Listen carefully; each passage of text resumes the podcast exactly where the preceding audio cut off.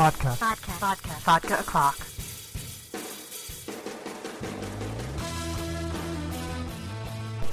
Hey everyone, it's Amber Love, and you're listening to Vodka O'Clock. And of course, um, you can check out everything at amberunmasked.com. This is going to be a recording from New York Comic Con, one of the panels there, the Dynamite Anniversary panel. So I, I can say that after uh, experiencing the panel, I think the uh, the biggest audience reaction and most excitement came out of the announcement about the new comic book series that Dynamite will be doing, based on the character Shaft, which is uh, you know a great character from the '70s. You guys probably know him most. Uh, oh, I think it, most people know it know him based on the 1971 television series starring Richard Roundtree, and then it came back around 2000, starring uh, Samuel L. Jackson as a movie. But it's actually based on novels, and I actually had no idea about that. So uh, the novels were written by Ernest Tidyman. And uh, David Walker is going to be working on that project for Dynamite, and he's really excited about it, and it seems that the fans are too. So uh, give everything a listen, and uh, hopefully the audio is okay, but um, you know, recording live is not always the easiest thing ever. So uh, feel free to let me know what you think and let me know what Dynamite projects you're looking forward to. So, this is the uh, Dynamite 10th anniversary celebration panel. Okay,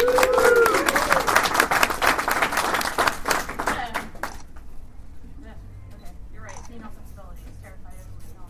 Um, I am Molly Mahan. I am the associate editor at, at Dynamite, and I will also be the uh, panel host, moderator, I guess. Uh, would each of you introduce yourselves uh, for the show? Guys first. Tim? Uh, I'm Tim Seeley. Uh, do you have to say what we do or anything? What do you want? Yeah, yeah. All Mention, right. mention your projects, please. Okay. The dynamite ones. Only dynamite. Right, Yeah, right, right. I don't Okay. care about Batman. All right, right, fair enough. uh, my name's Tim Seeley. I, I'm writing. I wrote the Chaos series for Dar- Dynamite, which just wrapped, right? Yep. Is that wrap? Okay. Uh, yeah, it's And then I'm co-writing Evil Ernie with my brother Steven, doing covers for that. And First issue came out yesterday, I believe. Sweet. There we go. Yeah. Uh, I'm Frank Barbiere. I write Solar Man of the Atom. And something else that has not been announced.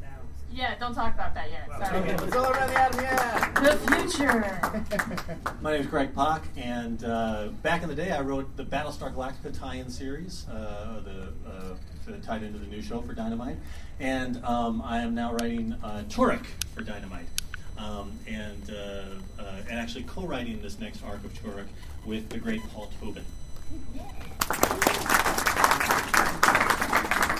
I'm David Walker. I've got a Doc Savage special edition. It's not doesn't really star Doc Savage. It's got Pat Savage in it, and um, which is like I fell in love with Pat Savage. She's like the greatest superhero of all time. Even though she never got to be a superhero, now she does. And then, but the big thing is I'm writing Shaft. First issue comes out in December. You're the only one I'm telling. Hi. Hello, um, I'm Gail Simone.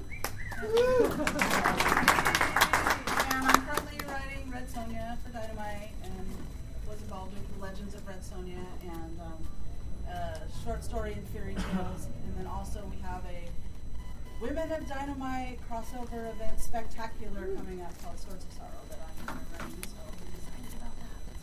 Lots of body parts.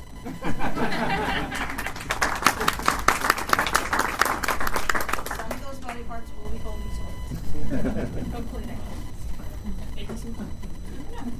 Okay, so in the past year or so, uh, Dynamite has rebooted and relaunched a multitude of our titles and several universes that didn't start with us. Um, and uh, as a writer, what is it like to reestablish characters and worlds with decades of history? Were any of you fans of the content before uh, you started writing them? And if not, what kind of research did you do prior? And is there any fear? Ed- editor question. I know. Years of research. Years of research, right?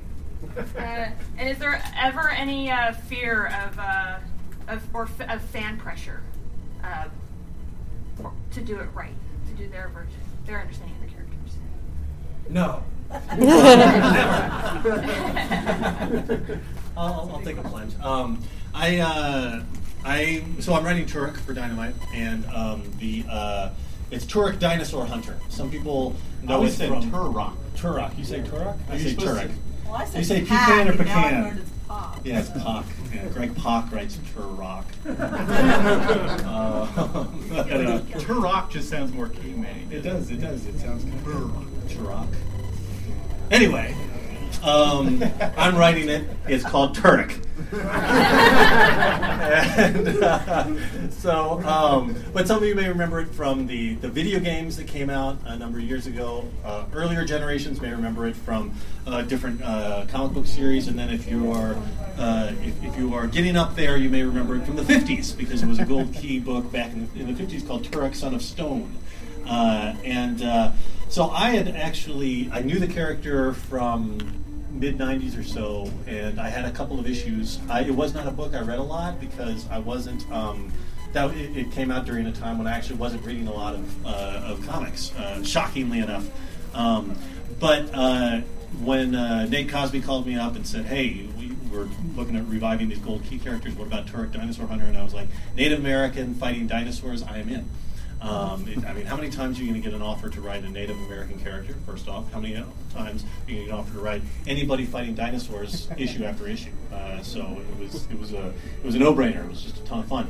Um, I, for research, I went back and I, I actually re, uh, read a lot of the original Turok Son of Stone books, um, just because I hadn't I hadn't seen those and, and they're hilarious. I mean, they're awesome because basically they're just obsessed with killing and eating.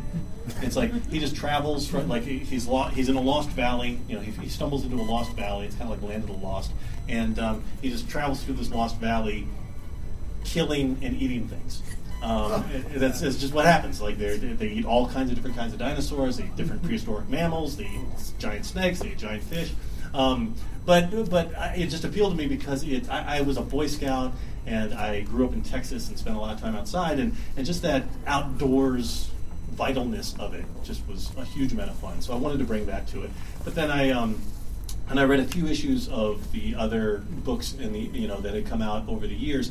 I honestly avoided reading too much of those because the great thing was that Nate Cosby, the editor, basically said carte blanche. You know, I mean, you take this concept and do what feels right. And um, and the thing that I thought when I thought Native Americans, dinosaurs, it, it just raises a huge number of questions and of how is it that a Native American lives at the same time as a dinosaur? And there's a million different answers to that. And the choice we made was to go with setting it in the New World. Spoiler alert! Uh, and the dinosaurs are being brought over by Crusaders in the year 1210, uh, and they're using the dinosaurs as like a biological weapon to fight, you know, to, to wipe out the Native Americans and try to steal their, their gold, which they actually don't have. Uh, uh, so, um, but but the um, but that opportunity to just kind of reimagine it was I was all over that, and I didn't really worry too much about previous stuff because the mandate I'd been given by the editor was just to go go crazy and to, to and also because the character frankly had been reinvented multiple times over the years. So that's part of the tradition of this character, and frankly, the tradition of almost all uh, all characters that have lasted this long. You know, every character you love was totally something different once. Batman used a gun once upon a time. You know what I mean? Superman killed people in those early Superman comics. They all change over the years. So I, I'm, I'm happy to, to do that. I might just jump in because I'm also doing. Whoops, you just unplugged. I was like, I don't hear anything, but I'll talk about it. but uh, just because I'm also doing a gold key book, I do uh, Solar, and as uh, Greg said, our editor Nate didn't want us to feel bogged down by just the different interpretations of this character that have been, and literally came to me. He's like, "What do you know about Solar?" I'm like, "Know what he looks like," and he's like, "Me too. Let's do whatever we want." And I read a lot of the character. I got much more familiar, and a lot of the stuff I felt like had been done over and over. We had so much of this like lone man wandering space, like just one wondering the existential crisis of life and being just so super powered. And what I thought and discussed with Nate is I really want to make about family. Like how could we ground this? And oh well, if we made it about family and the relationships between family, it'd be much more interesting. And from that, we spun into having a whole new Solar. So our new Solar is actually uh, classic Solar's daughter, Erica. And starting in issue five in our new arc, we really have been just exploring the character in such a great way, and I really have come to love it. And I think our readership is really starting to get like, okay, she is the main character of the book now. This wasn't just like a stunt or any kind of just cute thing to try to do, but she is Solar, and we gave her a new costume. She has a new all white costume, so she stands out from Red Solar, and it's really just been a blast. And I've been so happy to kind of take this classic character and invent my own character within it, which is maybe the most scary thing you can do for fans because you never know how they're going to react. But uh, by doing so, we found this really great dynamic for the book where uh, classic Solar Phil is still there, and he's kind of in a ghost form that only Erica can see. So we have this father-daughter argument, and as their relationship is evolving, it's really great to just have them talking and no one else able to see them. It's gotten us a lot of really great moments of comedy, but. Uh, we just kind of went for it, and we're so glad to see fans of the character taking a chance and enjoying it and looking at it for what it is, not just being annoyed that oh, this isn't like the Solar comics I read in the '90s, etc. But uh, if you haven't checked out, I'd really say like we're hitting our stride. We have a new artist, Jonathan Lau, who's already done about three or four issues that haven't come out yet, and he is just kicking it up so so incredibly. It's beautiful and I feel like we're really taking the time to explore the character. We didn't have to rush through anything. Thankfully, again, there were no weird editorial mandates, and I'm really proud of it. So I hope you guys check it out. Well, I, I can go through the. I had the opposite with uh, the chaos stuff. Was I actually read the hell out of that when I was a teenager. So, um, when they when Dynamite first got the chaos stuff, I was sort of the first person anybody asked because everybody knows I'm like the only one who read that stuff. um, as that worked in comics anyway, because I think most people who work in comics were reading like Vertigo books. That's how they became great writers, right? That, they read Vertigo books in the '90s, and, and then they, they became, and I was the guy reading chaos books and listening to Danzig, you know. Um, but so going to do the when Dynamite said we can do kind of anything we want with this, and all that had existed was a Evil Ernie series. Um, I just kind of you know took what I remembered the most about the stuff because I figured that was the most important. Like I didn't spend a lot of time rereading all the books, even though I had read most of them, you know, 20 years before. But figuring that the stuff that anyone would remember the most, or the things that really sort of were important about the characters were the stuff that sort of stuck out in my head. Um, so that was kind of stuff I distilled into. And then, you know, I, I picked up like the old Chaos Bible and picked up little details to, to use. But in general, it was like more of the, you know, I think when you're when you are rebooting something, when you relaunch something, I think the job is to, you know, keep the soul of the story there, but um, you're trying to tell something new. So as long as the, the heart of it is the same and the um, what worked about it is the same, you know, you can, like, one of the things that was always great about Ernie was that Evil Ernie is a guy who's like pure idiot, does what the hell he wants. Um, but he's also, and he's incredibly terrible, right? But he's also like thinks he's doing it for a good reason. That you had to keep. But the thing that the book always had a problem was that Ernie's mission was always to destroy the world. So at a certain point, you had to get to the story where you're like, well, does Ernie destroy the world and we're done? um, so I thought, well, we should get rid of that because that is a problem. So we fixed that. So you can, you know, you keep the, the heart of it and you you tweak the things that you think someone else figured out was, oh, that wasn't a good idea. Just real, real quick, I, I should say that I, I mean I want to say that the uh, the readers have been incredibly cool. You know what I mean? I, and I think it's because of it's similar to what Tim is saying that readers, if you stay if, if you if you stay true to the heart of the character, the certain details people are fine with, with things tweaking. You know what I mean? Like, but but uh, you know, finding the heart of the character and being true to that, I think is uh, that that's one of the challenges and one of the fun parts, actually. Okay. Uh, so, well, I was kind of in a unique position because Shaft has never been done in comics before. Um, most people know him from either the movies, the original movies from the 70s, or that really crappy movie from 2000. um, and not a lot of people know that it's actually that Shaft was actually a series of books. There were seven novels by Ernest Tidyman, and like I'm the hardcore psychotic fan of the Ernest Tidyman books. That that was my dream. Um, when Darwyn Cooke started doing the those Parker graphic novels, I was like, okay, this is kind of what I'd like to be doing with Shaft, you know. And so uh, I really immersed myself in the books, reread the books, and then Ernest Tidyman passed away like 30 something years ago. He's been gone a while, but his widow is still alive.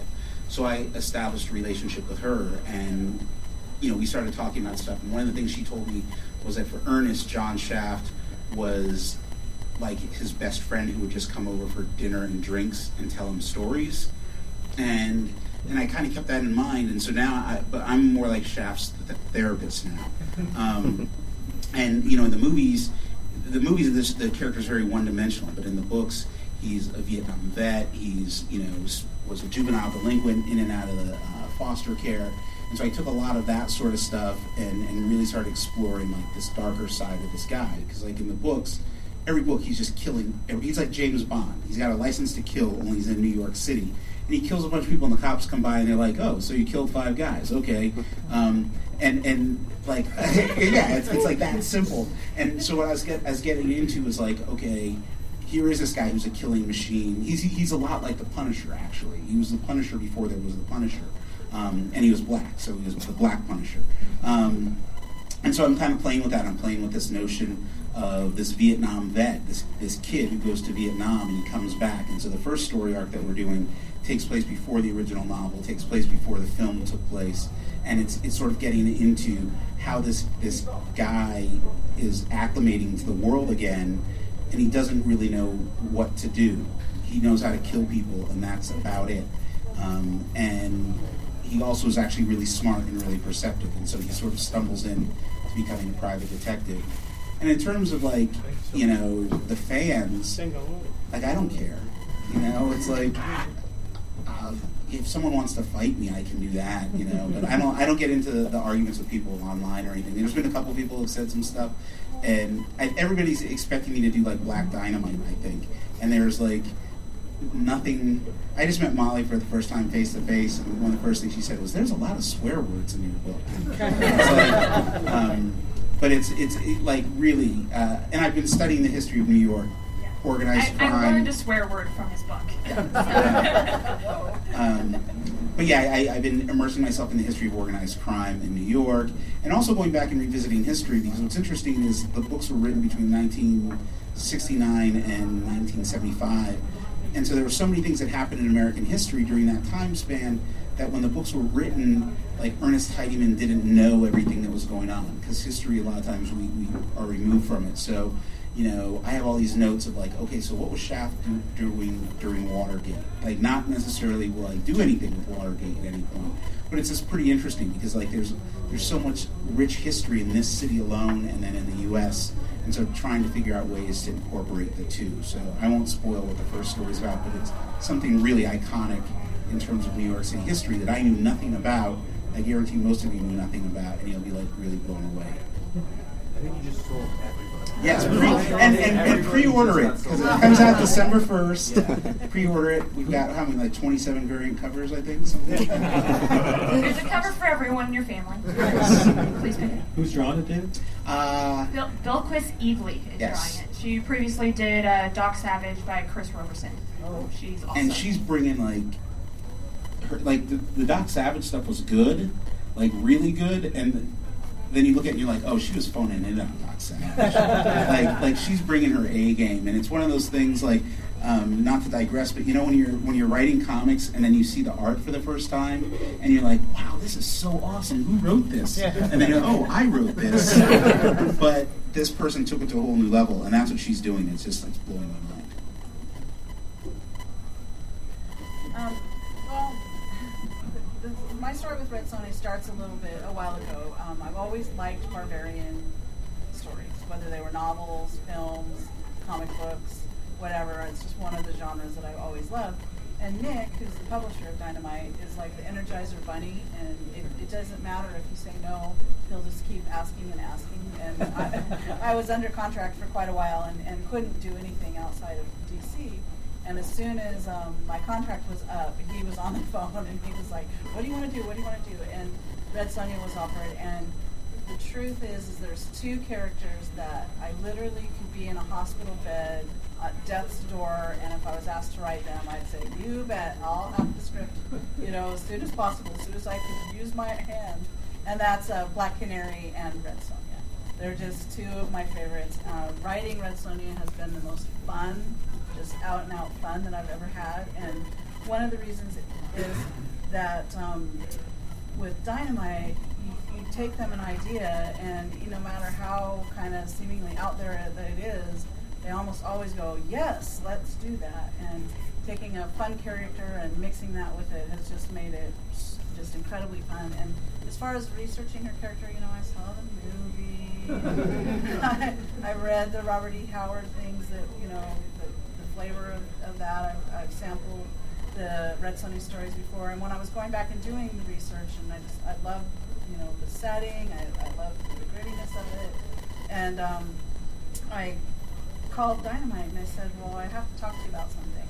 And I'm sure Nick was like, "She's on the list of chainmail bikini," and um, it's like, I, I just I really don't want to have that rape origin. I don't think it's fitting for today's audience, and I really don't want to have that. She'll only lay with people who best her in battle because that just is too limiting.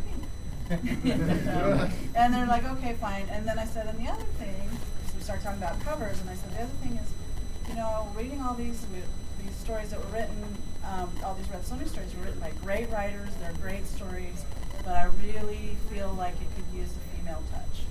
Uh, I feel like it, that could really enhance her character and add a lot of depth and fun and and, and um, empowerment and everything to it. And so I said, instead of doing variant covers like you normally do, can we all female And they're like, what do you mean? And I said, like all of them. Like, let's ask. All, Literally all of yeah, them. There were 30, about 32 different covers yeah, for issue one. let's let you know. And so I, they said, okay, well, give us a list of who you think. And so I wrote a list. And um, I think Dynamite started calling, and I think everyone pretty much said yes. Am I Yeah. right? You know, and so we got all these fantastic Red Sonja covers done by the best female artists in the industry, and I'm so proud of all of them. And then Jenny Frison is doing like the, the regular one, and Stephanie Buscema does the one that's for retailers, and then we have a bunch of variants throughout, and they're all amazing, amazing takes on Red Sonja, and all. So many females have their hands on Red Sonja now that she's full of female touch everywhere. uh, but yeah, it's just been really fun to, to take her to that level. So I'm glad that each of you answered all my follow-up questions and the original question that I had. We're, we're well trained in working our, our, our, our big heavy pitch into the first question because that's the first one people are going to read when they read the interview. I appreciate it. Uh, so, um, David, you mentioned artists and working with artists. Uh, Tim, since I do my research, your Twitter feed, you refer to yourself as an artist first. What's it Do like? really? Yeah, you, s- I'll yeah, change it. turns out. you say I, uh, comics artist who writes, and then you say revival Oh. and Batman. And Oh, yeah, yeah. I think you mentioned chaos. I'm hoping. Uh, but uh, what's it like working with artists? Uh, from your perspective as an artist, do they tell when they tell the story a little differently than you might? Uh, it's it's a combination of. I mean, I'm sure you know. Even if you don't draw, I think you probably have the same reaction. Um, it's a combination of like ela- like elation when you see something that's better than you thought, and then total disappointment when it's not as good as you thought, or it doesn't come as cl- you know. Um, but it, you it's a collaborative medium, so the whole point of comics is obviously that you know people work together to produce something that takes way longer than a month in a month. So you have to have some overlap in there. um, but yeah, I mean, it's it's yeah. Sometimes I you know I I, I, I want to mix things up, and sometimes like with Chaos, I think you and I talked about how we didn't want it to look like the Chaos books from the '90s, which were always drawn by like these guys who had you know they, they to come from like this one studio, um, and so they all kind of drew the same and. Um, we thought let's let's try something different because you know that so defined that look. So um, so we went way in the opposite direction, I think. But uh, yeah, I mean sometimes you want to you know you want to see something maybe through a different filter, which is kind of you know and in comics you can really do that. It's a, it's, it's you know there's such vast differences in artistic styles that you can really um, experiment and see some really crazy stuff and and you know God bless Molly for letting me try out some weird shit. I think it turned out. You guys have been reading Chaos, right? Turned out? Did well? Yeah? Alright. Thanks. Okay. So, uh, this question kind of goes to both Frank and David. You both letter your books. Yeah. How did how did you get into that? Well, like everyone, when I started writing my own comics, I was very poor, and I'm like, you have to pay someone for that? No, I figured it out.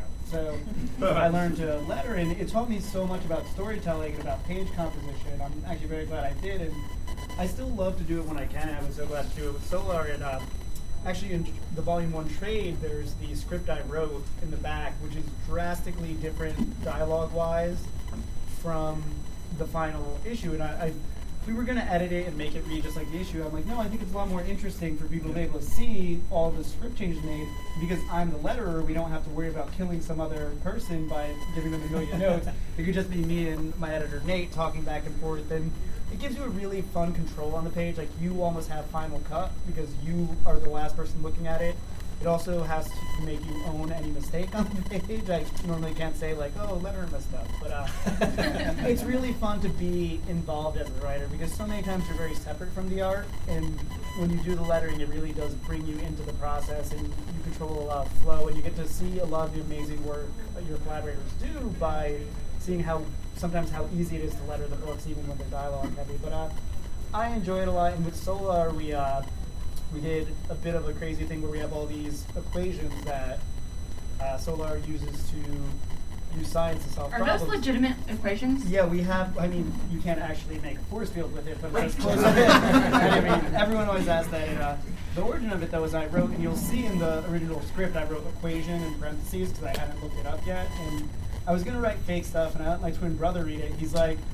Are those fake equations? I'm like, yeah. He's like, Alan Moore would find the real equation. I'm like, all right, I see where your head's at. But uh, we have a science consultant. He's actually a chemistry teacher. So I talk with him a lot about like, oh, well, what would be probable? And it's fun that if someone does move that equation, they'll be like, oh, they didn't just write that thing. But uh, it was nice to be able to do that, and I had to learn how to like. I literally had to ask him like, what font can I do like delta and like gamma signs with? And uh, but uh, the keystroke commands. yeah, It's hilarious. but uh, it, it's really a fun thing to do if you have the time and again the capacity because sure as, as you notice it gives you that level of control and that level of just kind of being a little more involved that can be fun. But uh, conversely, I found when I don't letter my books, I can be actually a little more objective sometimes because it takes me out of it. So it's fun to do both. And I also letter some other books I do that. It just reminded me of a thing which was you were talking about having a science consultant, but I was on the way to a convention in Mexico and I sat next to a guy who was a black hole physicist. I was like, oh my god, I have to use this. so I talked to the guy for like two and a half hours just because like I'll never Get your sit notebook next yeah. to a black hole physicist ever in my life. So somehow I'm going to use this. Um, my dad's a physicist too, but he was like, "Oh, I guess you could do this, and he talked too much, so I had to find The high school teacher. out. Yeah, it's it's pretty much the same thing with me. I was I was doing a book for another publisher, and uh, there was no budget to pay a letterer, and so it was like, okay, well, I could ask somebody to do it for free, and they could potentially totally screw it up, or I could learn how to do it, and then if it's screwed up, it's my fault. But you know, I'd rather take the heat for that. So so that was how it started, and it was a, a real crash course. Um, but I did. I found that like it, it, it for me it took my writing up to a new level because I'm looking at the art and I'm going, you know, I can write better than what I've written. And, and, you know, sometimes like I'm one of those people who, who leave out there, there'll be nothing on a certain panel, no dialogue or anything. And then you get it, and the art is so amazing, and you realize that the average fan is going to just skip past this panel because they really don't look at pages as much if there's not writing on it. So it's like, okay, can I put something on here that's not contrived, that actually works for the story, that'll keep the reader on this panel focus just for just for a few seconds, and then and it's also placement, you know, it's it's so there's all kinds of things. But yeah, my the the, uh, the script to shaft number one versus what's going to be on the page, I'd say there's probably like a thirty percent difference. A lot more profanity in the, the final. one. so, um, but, Clever censorship, though, on some of those words. Yeah. Oh my God. but yeah, no, but it's it's it is for me. It's also like really zen because it just um, you you like I, I I I tried to be an artist. I'm a failed artist, um, but I've actually been drawing Shaft in my my free time. And I was talking to I'm good friends with Mike Oeming, and he was like, "Why are you doing that?" And I was like, "Because like I feel like I'm getting to know the character better." And it's the same thing like with lettering. Like sometimes I don't know if you do this like the dialogue with a character, I'll be like, this doesn't sound like what this character would say. I need to rewrite this because I'm looking at the character now and I've got to So yeah, I'm, I'm like really nutty. I'm like a method writer. or your editor, Nate Cosby, tells you this joke still isn't funny. Yeah. I'm like, "Ah, I'll get there. Uh, so I want to talk to you guys a little bit about uh, writing, co-writing, and uh, group writing. Because with Gold Key, uh, with Nate, um, your universe is inclusive. It's one of the few, or it's a shared universe. It's one of the few shared universes we have at Dynamite, um, where we have a, a team of people working with characters that will at, at some point interact. Uh, what's it like doing? Do you guys have like Skype meetings, or do you just uh, write and pray that uh, Nate will either tell you you're wrong, and you can't do that, or uh, what? It's nice because uh, Greg, Fred, Nate, and I are all in New York, so we meet in person when we can. That was last winter. We all met to talk about just shared universe stuff. And I remember it snowed a lot, and you guys all live a little closer. Well, I don't think you, but uh, I'm like, guys, there's like six inches of snow out. I can't make it. And they're like, no, you're coming. I walked in the snow. And, but it's, it's really fun and organic because we didn't have any crazy editorial mandates. It was just like, well, if we're going to do this, let's do it right and grow it naturally. Everyone can be in their own corner and not have to worry about, okay, issue three crossover, we got to do it. Yeah, with those, it's interesting because yes, uh, I mean I've worked on a ton of different crossovers of different kinds over the years for different companies, and um, and yeah, you can do it by email, you can do it by Skype, but nothing beats getting in the same room. It's we're, we are still flesh and blood creatures, and we communicate best when on, on these kinds of things when you're when you're right there.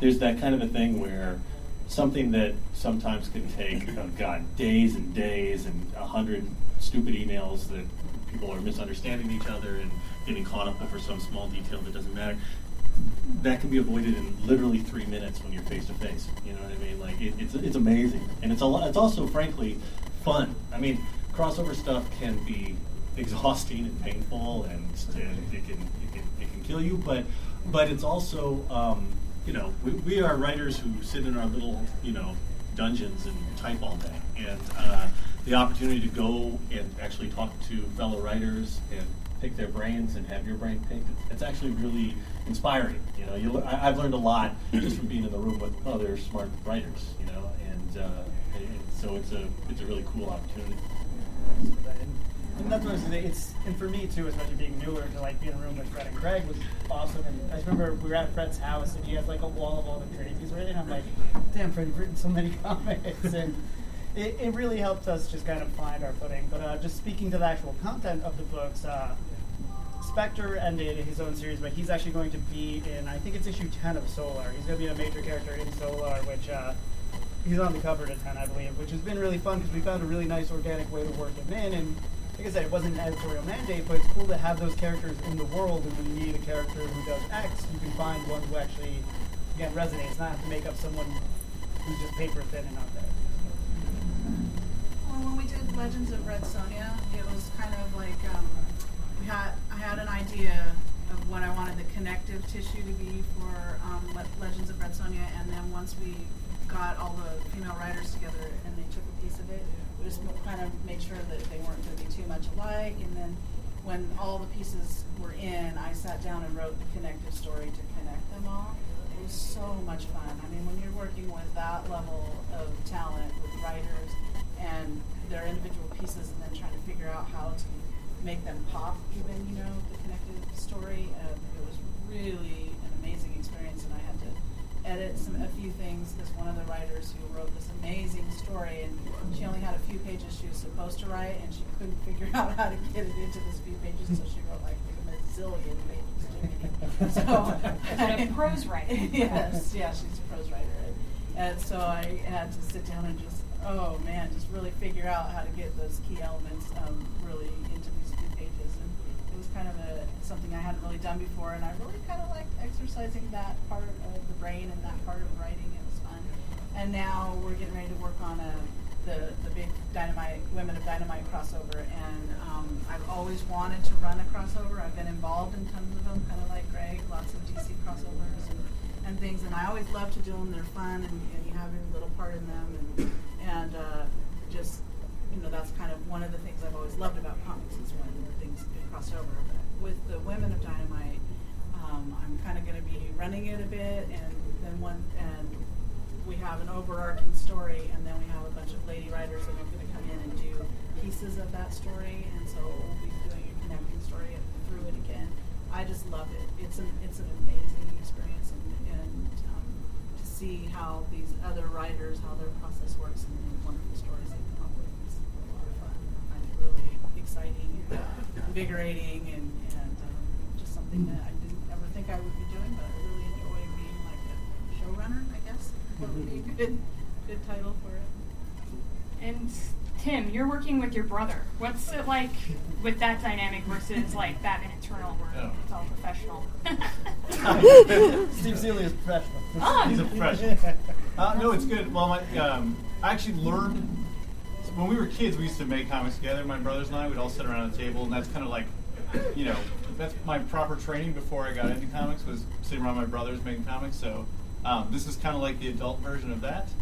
Um, but I learned actually a lot from Batman Eternal about how to work with people on on stories, and um, so I kind of I think I would have had more trouble with it had I not, you know, gone through the Batman Eternal machine. Um, but yeah, so my brother and I just we talk about the character and what we wanted to see, and then we sit down over beers and we crack out, you know, the sort of rough stuff, and we pass it back and forth a bunch of times, and sooner or later it's a script somehow. Um, yeah, I mean, and he's Seeley magic. Seeley magic, yeah. But it's not. Uh, um, you know, he's he he has worked in comics obviously before, but he's not. He doesn't have like a real formal comic book training. So I kind of it's kind of nice to see someone kind of just be sort of pure idea machine like my brother is, and then I can be the guy that has to be like, this has to be a script. Uh, obviously, he can do that too, but um, yeah. So it's a. I don't know. It's part of what I wanted to, you know. I think everybody, and that's why there's so much nepotism in Hollywood because at a certain point you're just like, oh, it'd be nice to work with someone I don't have to explain anything to. That's, that's like how half of those John Wayne westerns got made. You know what I mean? Yeah. They'd be like, ah, let's all get together in the desert and make another movie. Yeah, totally. Yeah, exactly. I'll just wear my own clothes. Can I, can I just plug Paul Tobin a little bit, real quick? Oh, yes, please. Uh, I'm co-writing uh, Turok 9 through 12 with Paul, and um, Paul Tobin is amazing. I, he and I both came up around the same time through Marvel, and we had uh, we were sort of in the same ambit and, and had hung out a lot, but we had never really worked together directly. Um, uh, I mean, we hadn't co-written like this, but uh, just one of the glorious things about co-writing is, that, and I also co-wrote uh, Incredible Hercules with Fred Van Lente for years and years and the greatest thing about co-writing, it's like doing improv comedy, where you're on stage, you throw something out there, and the next person makes it beautiful. You know what I mean? It's like it's that whole yes and thing, uh, which is the central principle of improv. You agree with what came out, and you add to it.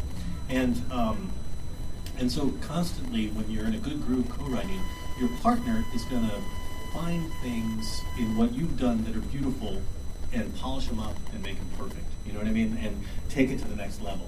And it's like it's like this incredible gift. It's like, oh yeah, that was my idea, but now it really works. Yeah. it's really awesome now. Um, uh, and, and and you're doing the same thing for your partner because it's like when you're so close to an idea, it, it can take a long time just to figure out what your great idea is on your own. And if you have somebody who's really good and, and the two of you are clicking, that that just happens quicker and in this kind of That, beautiful magic way. that clicking thing, when you do get to collaborate and stuff, that clicking thing is that reaffirmation that, like, oh yeah, humans are supposed to be together. Like, those are the moments where you're like, oh yeah, yeah, see how this works. We're supposed to be like in tribes throwing out ideas of how to get away from t- saber-tooth tigers. this is what we're supposed to do. Paul's doing amazing stuff. Turok goes to England in the next issue. So the you know in in, in, in, the, in that first uh, arc, the English came over. Now he's going over there, and the whole Legend of Robert Hood has a totally different origin in this uh, in this particular universe. And Gail, you're currently writing, uh, co-writing uh, Conan and Red Sonja for Dark Horse. What's it like working with Jim?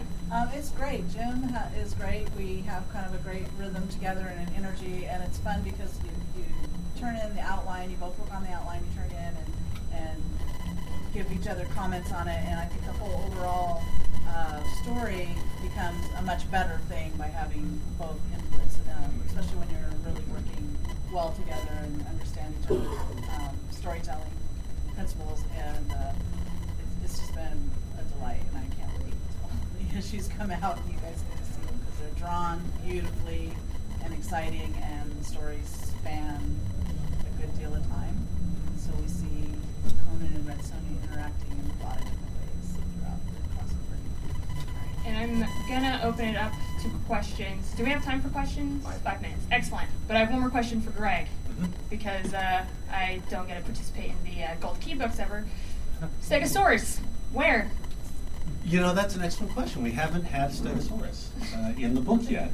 Um, because it doesn't have big teeth. You know, it doesn't have big teeth. I mean, it can hit It you with does, those but they're all on spikes. its back. Exactly. It's an Um, herbivore. It would feel bad. You know what? Al- Although, I, right actually, now that I think about it, I think that uh, in issue in issue ten, I think there is a Stegosaurus. Actually, I think there is. I think there is. Also, uh, yeah, we do have terror birds, giant terror birds, in issue uh, number eight. So if you ever want to see a bunch of giant terror birds fight a bunch of uh, velociraptors, that's where you that's that's where you will see that.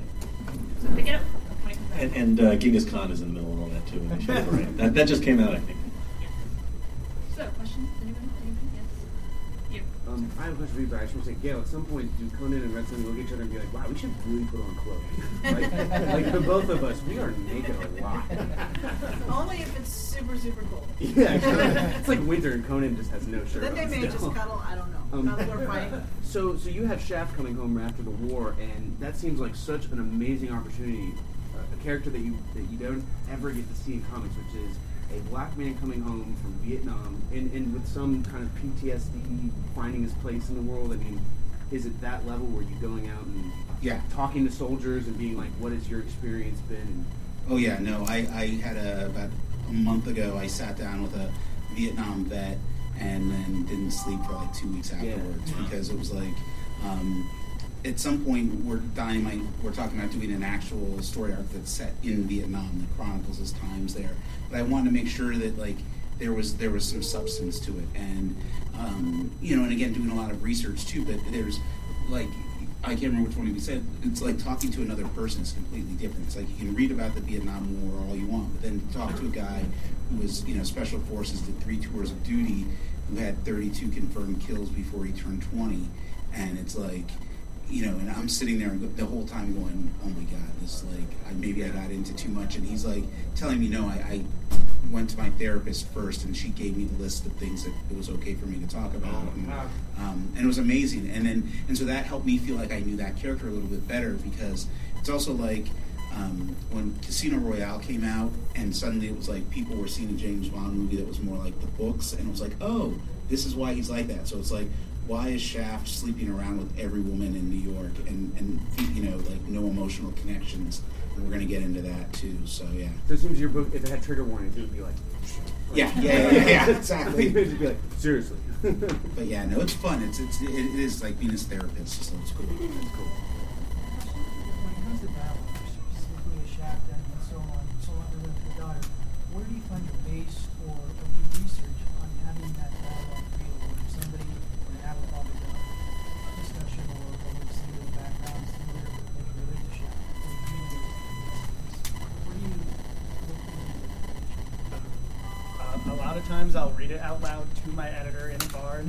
Respond. But uh, you just think of the emotions involved and how that situation would go. And just really, I don't know, I think a big part of writing is empathy and understanding how someone with a certain kind of drive would respond. And I think of my own relationship with my father. I think of my siblings' relationship with my own father. I think of just so many different scenarios. And I, I find it, and also lettering, just reading it constantly and hearing it, like hearing the music of it. And that helps us keep it very authentic. And it, it's such an interesting thing to write dialogue in comics because most of it's read and people hear it in their heads, but they don't necessarily hear it out loud. But I think if you do read it back, which every writer knows reads dialogue out loud, you can really create something authentic. But for me, it's always about emotion and understanding. And, and part of why I love lettering too is you get to see the acting the artist will bring to the page, and that really can help your dialogue so so much when they really can sell that emotion.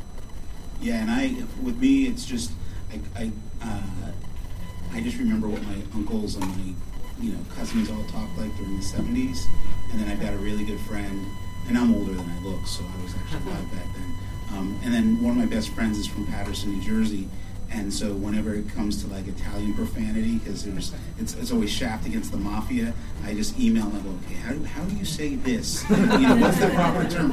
And so there's this list, and that's that's it. But yeah, it's a lot of talking out loud, and it's like really um, for me it's a lot of fine tuning. It's like you know, getting like Shaft is a man of few words. So I'll look and I'll go, there's too many words in this word but How can I get rid of half of them and still have him get the point across? And sorry, but thank you all for coming. Uh...